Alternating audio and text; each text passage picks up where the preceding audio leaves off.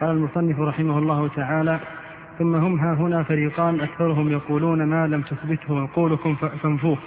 ومنهم من يقول بل توقفوا فيه وما, نفاه, وما نفاه قياس عقولكم الذي أنتم فيه مختلفون ومضطربون اختلافا أكثر من جميع من على من على وجه الأرض فانفوه وإليه عند التنازع فارجعوا. نعم. المصنف رحمه الله هنا يدخل في هذا المقام يبين فيه أصناف المخالفين في تقريرهم لباب الأسماء والصفات. فيقول إنهم فريقان. الفريق الأول وهم الذين يرون أن ما لم يثبته العقل فإنه ينفع وهذا مذهب أكثرهم. والفريق الثاني وهم الذين يرون أن ما لم يثبته العقل فإنه يتوقف فيه. فترى أن الاختلاف وقع فيما لا ينفيه العقل. أما ما نفاه العقل فإن الطائفتين أو تقول فإن الفريقين يتفقون على نفيه. فإذا ما نفاه العقل فإن المتكلمين سواء كان هذا في المعتزلة أو كان في الأشعرية والماتريدية وغيرهم يتفقون على أن ما تحصل نفيه بالدليل العقلي فإنه يصار إلى نفيه ولهذا نفت الأشاعرة الصفات الفعلية على هذا الوجه. وأما ما لم يدل الدليل على نفيه أي الدليل العقلي فمنهم من يرى التوقف فيه ومنهم من يرى نفيه. وهذا هو الذي عليه أكثر المتكلمين من المعتزلة ومن وفقهم من متكلمة الصفاتية. فهذا هو الصنف الأول والصنف الثاني من المتكلمين في هذا الباب. نعم. فإنه الحق الذي تعبدتكم به وما كان مذكورا في الكتاب والسنة مما يخالف قياسكم هذا أو يثبت أو يثبت ما لم تدركوا أو يثبت. أو يثبت نعم. أو يثبت ما لم تدركه عقولكم على طريقة أكثرهم. فاعلموا أني امتحنت امتحنتكم بتنزيله لا لتأخذوا الهدى منه ولكن لتجتهدوا نعم. في تخريجه هذا هو جواب أكثر المتكلمين عن سبب ورود آيات الصفات على خلاف على خلاف ما هو الحقيقة في نفس الأمر عندهم فإنهم إذا نفوا الصفات وظاهر القرآن إثبات الصفات أجابوا عن هذا الظاهر القرآني بأنه قصد أجابوا عن هذا الظاهر القرآني بأنه قصد امتحان المكلفين به. قصد امتحان المكلفين به حتى يثابون على هذا الامتحان الذي يحصلونه بطريقة التأويل. نعم. لكن لتجتهدوا في تخريجه على شواذ اللغة ووحشي الألفاظ وغرائب الكلام أو أن تسكتوا عنه مفوضين علمه إلى الله. فما هي طريقة المتأخرين من الأشاعرة؟ الذين يجوزون التفويض والتأويل أو كمن يلتزم التفويض التزاما فيما لم يدل الدليل العقلي على نفيه أو من يلتزم التأويل مطلقا فهذه ثلاث طرق للقوم في هذا الباب. نعم. مع نفي دلالته على شيء من الصفات. هذا حقيقة الأمر على رأي هؤلاء المتكلمين. وهذا الكلام قد رأيته صرح بمعناه طائفة منهم وهو لازم لجماعتهم لزوما لا محيد عنه. فمضمون. صرح طائفة منهم بهذا وهذا يقررونه بطرق ومن أخص هذه الطرق ما شاع في كتب المتكلمين من قانون تعارض العقل والنقل. وهذا القانون ذكره أئمة المعتزلة وتحقيقه عند المعتزلة بين لا إشكال فيه بل وكذلك ذكره كثير من أئمة الأشاعرة كأبي حامد الغزالي مثلا كأبي المعالي الجويني وكمحمد بن عمر الرازي وغيرهم. ومحصل هذا القانون الذي عليه عامة المتكلمين كما يذكره الرازي في كتبه وبخاصة في أساس التقديس الذي أجاب عنه شيخ الإسلام رحمه الله في كتابه نقض التأسيس. محصل هذا القانون كما يقول الرازي أن الظواهر النقلية هكذا يعبر إذا عارضت القواطع العقلية. فإما أن تقدم الظواهر النقلية قال وهذا ممتنع لأن أصل قبول النقل هو العقل.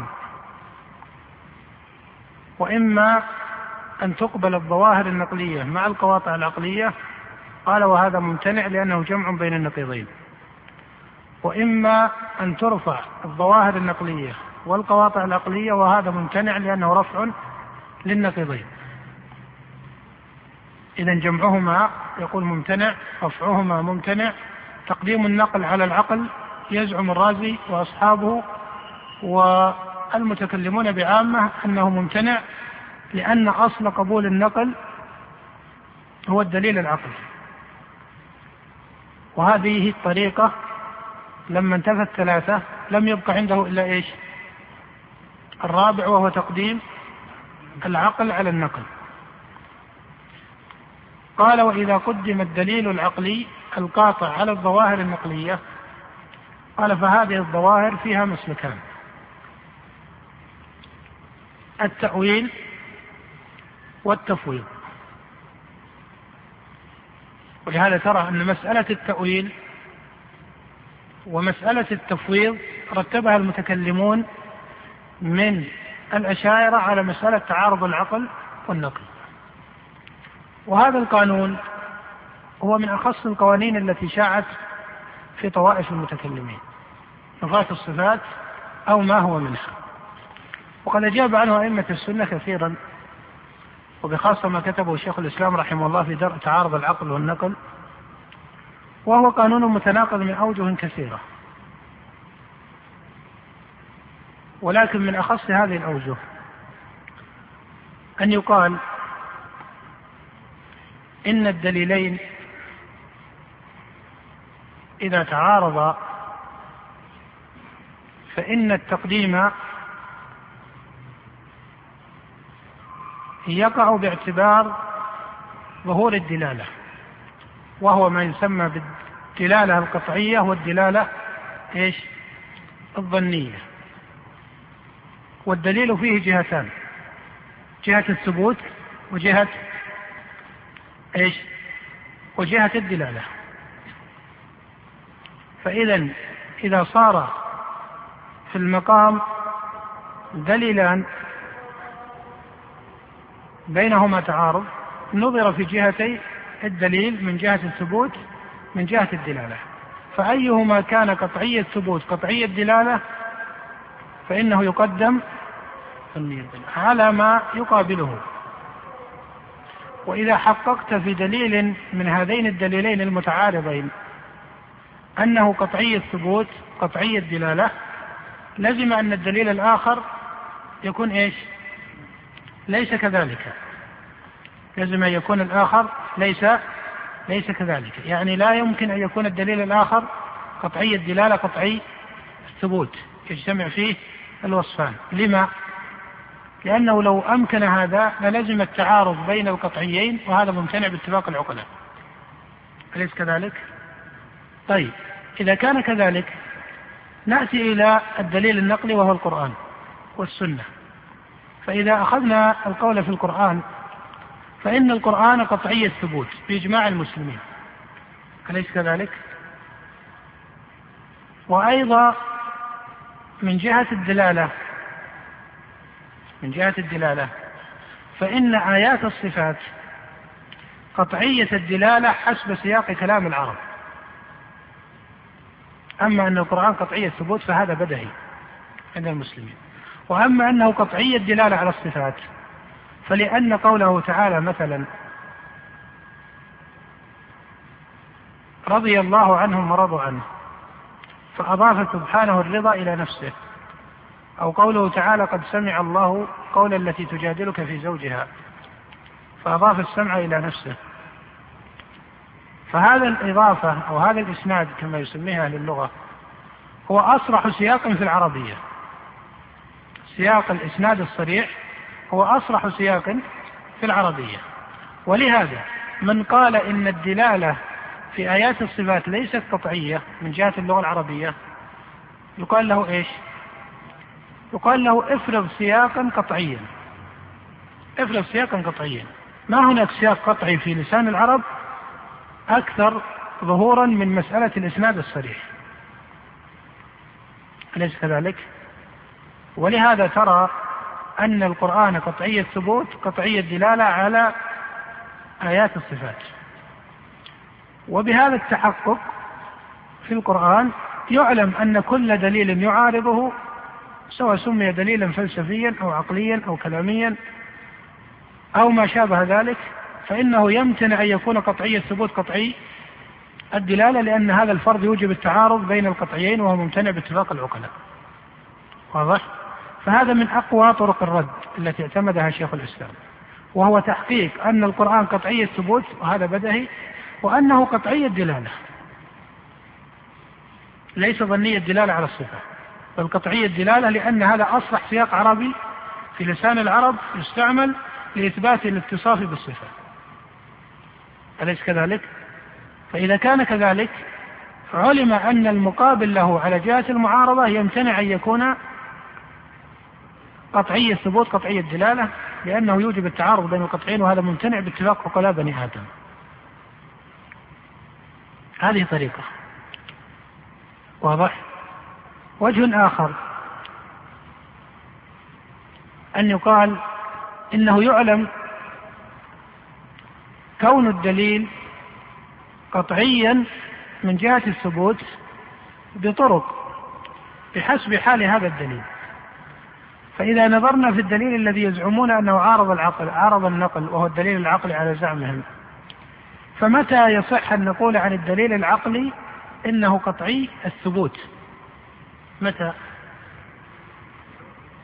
إذا اتفق عليه العقلاء. وإن شئت قل إذا اتفق عليه أصحاب النظر العقلي. حتى ما ندخل كما قد يتكلف بعض المتكلمين ويقول العامة ليسوا من أصحابه. نقول هب أن الأمر كذلك. إذا اتفق على الدليل أصحاب النظر العقلي. هب أن الدائرة أخصر من هذا. إذا اتفقت عليه طائفة يعني هب جدلا أن المط... الذي يطلب أقل من هذا. وهو أن تتفق على هذا الدليل العقلي. طائفة مختصة.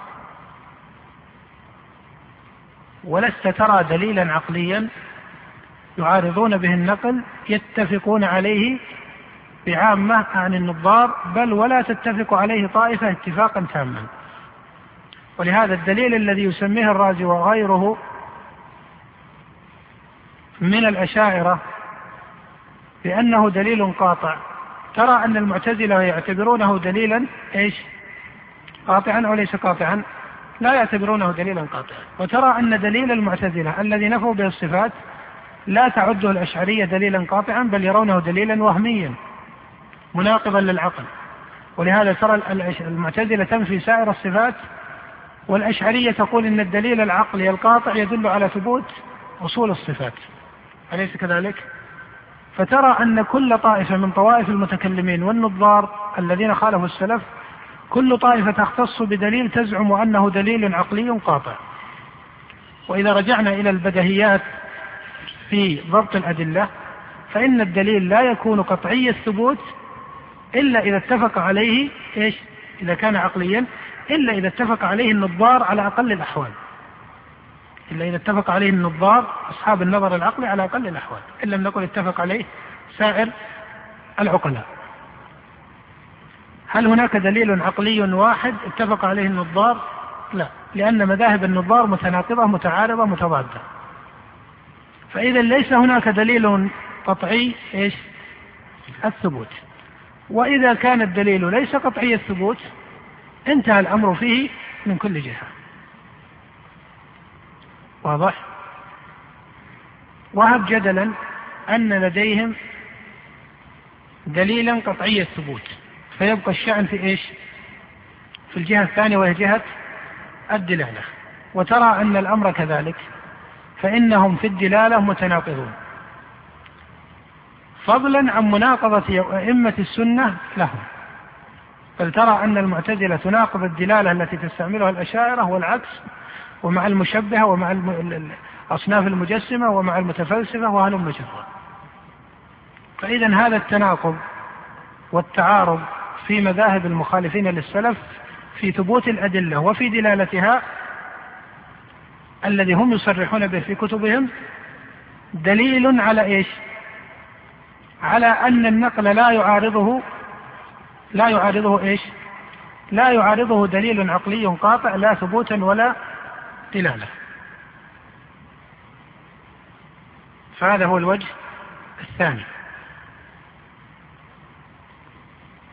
الوجه الثالث أن يقال إضافة الأدلة إلى هذين القسمين ليس سديدا فإن الدليل النقلي السمعي هو الدليل الشرعي. والدليل الشرعي يقابله الدليل إيش؟ البدعي. وأما أن يقال إن الدليل الشرعي يقابله الدليل العقلي فهذا غلط مبني على أن دلائل القرآن دلائل تسليمية محضة وليس فيها ما هو من مخاطبة العقول. ولهذا ترى أن هذا القانون مبني على قول غلاة المتكلمين الذين يقولون إن الدلائل القرآنية دلائل خبرية محضة مبنية على صدق المخبر. والحق أن القرآن فيه دلائل خبرية محضة كقوله الرحمن على العرش استوى وفيه دلائل إيش؟ وفيه دلائل عقلية. هي قرآنية لكن الخطاب فيها خطاب للعقول ولهذا يخاطب بها حتى حتى من؟ حتى الكفار. ومن ذلك قوله تعالى مثلا واتخذ قوم موسى من بعده من حليهم عجلا جسدا له خوار.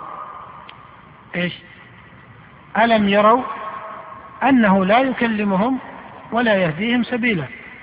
أليس هذا خطابا عقليا؟ ولهذا كان من دلائل أهل السنة على أن الله متصف بالكلام أن الله أبطل ألوهية العجل وقبوله للعبودية أي لكونه محلا للعبودية بكونه لا يتكلم. ولو كان الإله الحق كما تزعم الجهمية ومن وافقها تعالى الله عما يقولون. لا يوصف بالكلام لكان هذا إيش؟ لكان هذا نقصا فيه. أو كان الاستدلال على بطلان ألوهية العجل بهذا ليس صحيحا. ومثله قول إبراهيم يا أبت لم تعبد ما لا يسمع؟ ما لا يسمع ولا يبصر ولا يغني عنك شيئا. فلو كان الإله الحق لا يسمع لكان هذا دليلا لإبراهيم أو عليه. لكان عليه وليس له. واضح؟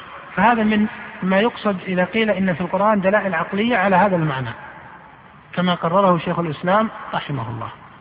فترى أن هذا الدليل ليس كذلك بل يقال الدليل النقلي لا يقابله إلا دليل بدعي. ولهذا حكم السلف على أدلة المخالفين العقلية الكلامية بأنها دلائل بدعية وأن أصحابها قوم مبتدعة. إلى آخره من أوجه هذا قانون افتتن به كثير من المتكلمين والطوائف وإن كان يعلم بطلانه بضرورة العقل فضلا عن ضرورة النقل. ثم إنهم اعتذروا عن تقديم النقل على العقل بإيش؟ بأن قالوا إن أصل قبول النقل هو العقل. ورتبوا ذلك على مسألة النبوة وهو أن نبوة النبي عرفت بالمعجزة والمعجزة آية عقلية. وهذا ليس بشيء. لأن نبوة النبي صلى الله عليه وآله وسلم وإن ثبتت في المعجزة إلا أنها تثبت بإيش؟ تثبت بالمعجزة وتثبت بإيش؟ بغيرها. وهل كل من أسلم بين يدي النبي صلى الله عليه وسلم أو بلغته دعوته فآمن به لم يؤمنوا إلا لما علموا ما معه من المعجزات؟ لا. سواء كان ذلك من المشركين عبدة الأوثان أو كان من أهل الكتاب. فإن جمهور من أسلم أسلموا قبل ظهور بعض يعني وقت إسلامهم أو الحين الذي أسلموا فيه. لم يسلموا لكونهم رأوا إيش؟ آية التي هي المعجزة. وإنما أسلموا لما سمعوا القرآن. ولا شك أن القرآن أعظم آيات النبي صلى الله عليه وسلم. لكن إذا قصدنا بالآيات هنا ما تزعمه المعتزلة وأمثالها وهي الخوارق للعادات. الخوارق الحسية للعادات كتكسير الماء وأمثال ذلك. وترى أن هرقل كما ثبت في الصحيحين في حديث ابن عباس لما جاءه كتاب النبي صلى الله عليه وسلم وكان أبو سفيان ذاك مشركا ودخل عليه في قصة مذكورة في الصحيحين ترى أن هرقل وهو كتابي عالم بكتابه سأل أبا سفيان عن مسائل وبعد أن انتهى من المسائل وهي مسائل ما تتكلم عن المعجزات. ليس في أسئلة هرقل هل لديه معجزة وليس لديه معجزة. كلها من يتبعه؟ هل كان من آبائه ملك؟ أيكذب؟ إلى آخره. ولما انتهى من هذه السؤالات بما يأمركم بعد ذلك؟ قال يأمرون بالصلاة والصدقة والصلة والعفاف. ماذا قال هرقل؟ قال يكن ما تقوله فيه حقا فإنه فإنه نبي. وقد كنت أعلم أنه خارج ولم أكن أظنه منكم. فقطع بثبوت نبوة النبي صلى الله عليه وسلم وجزم بها بمثل هذا. فالقصد أن زعمهم أن النبوة لا تثبت إلا بالمعجزة آه هذا ليس سديدا بل تثبت بها وبغيرها وآيات الأنبياء لا تختص بخوارق العادات.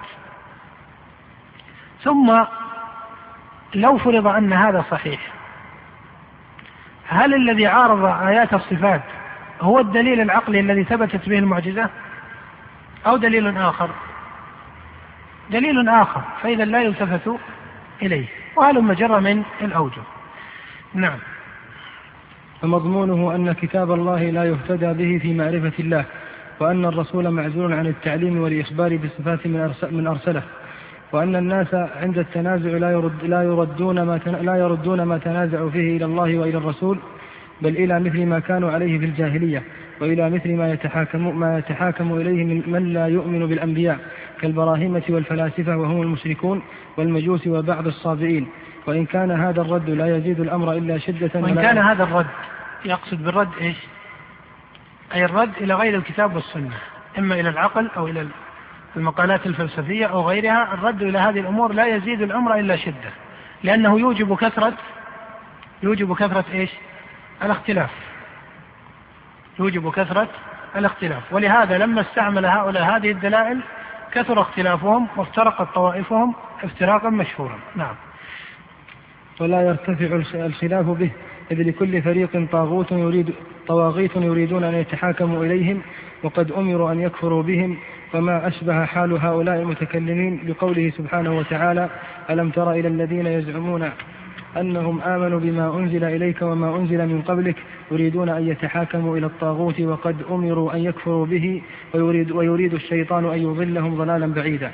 وإذا قيل لهم تعالوا إلى ما أنزل الله وإلى الرسول رأيت الذي رأيت المنافقين يصدون عنك صدودا فكيف إذا أصابتهم مصيبة بما قدمت أيديهم ثم جاءوك يحلفون بالله إن أردنا إلا إحسانا وتوفيقا؟ فإن هؤلاء إذا دعوا إلى ما أنزل الله من الكتاب وإلى الرسول والدعاء إليه بعد, بعد وفاته هو الدعاء إلى سنته أعرضوا عن ذلك وهم يقولون إنا قصدنا الإحسان علما وعملا. بهذه الطريق التي سلكناها والتوفيق بين الدلائل العقلية والنقلية. ثم عامة هذه الشبهات التي يسمونها دلائل إنما تقلدوا أكثرها عن طاغوت من طواغيت المشركين أو الصابئين أو بعض ورثتهم الذين أمروا أن يكفروا بهم. إنما تقلدوا أكثرها.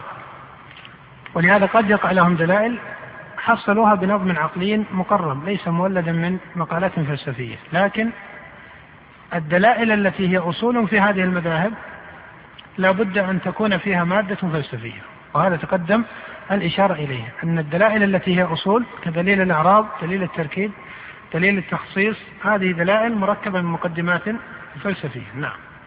مثل فلان وفلان أو عمن أو عمن قال كقولهم لتشابه قلوبهم نعم. شيء أسرع.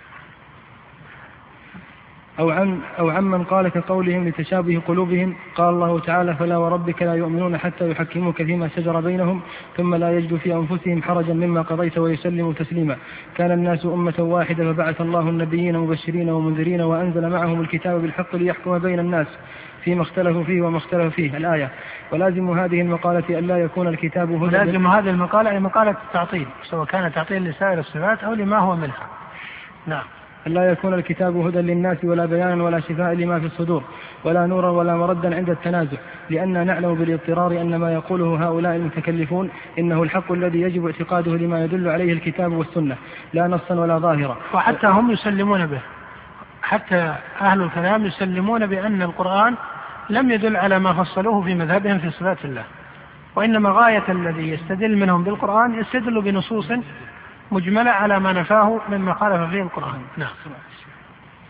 وإنما غاية المتحذلق أن يستنتج هذا من قوله ولم يكن له كفوا أحد هل تعلم له سميا؟ وبالاضطرار يعلم كل عاقل أن من دل أن من دل الخلق على أن أن الله ليس على العرش ولا فوق السماوات ونحو ذلك بقوله هل تعلم له سميا؟ فقد أبعد النجعة. هذا لو لم ي... لو لم يرد دليل الإثبات في الاستواء. هذا لو لم يرد دليل الإثبات في الاستواء لما كان هذا بيانا ظاهرا كيف هو دليل الاستواء متواتر في القرآن؟ قد جاء في سبعة مواضع إخباره سبحانه وتعالى أنه مستو على العرش. نعم. وهو إما, إما ملغز وإما مدلس. لم يخاطبهم بلسان عربي مبين ولازم هذه المقالة أن يكون ترك الناس بلا رسالة خيرا, له خيرا لهم في أصل دينهم لأن مردهم قبل الرسالة وبعدها واحد. لأن مردهم قبل الرسالة وبعدها واحد. لما؟ كيف تحصل هذا عند المصنف؟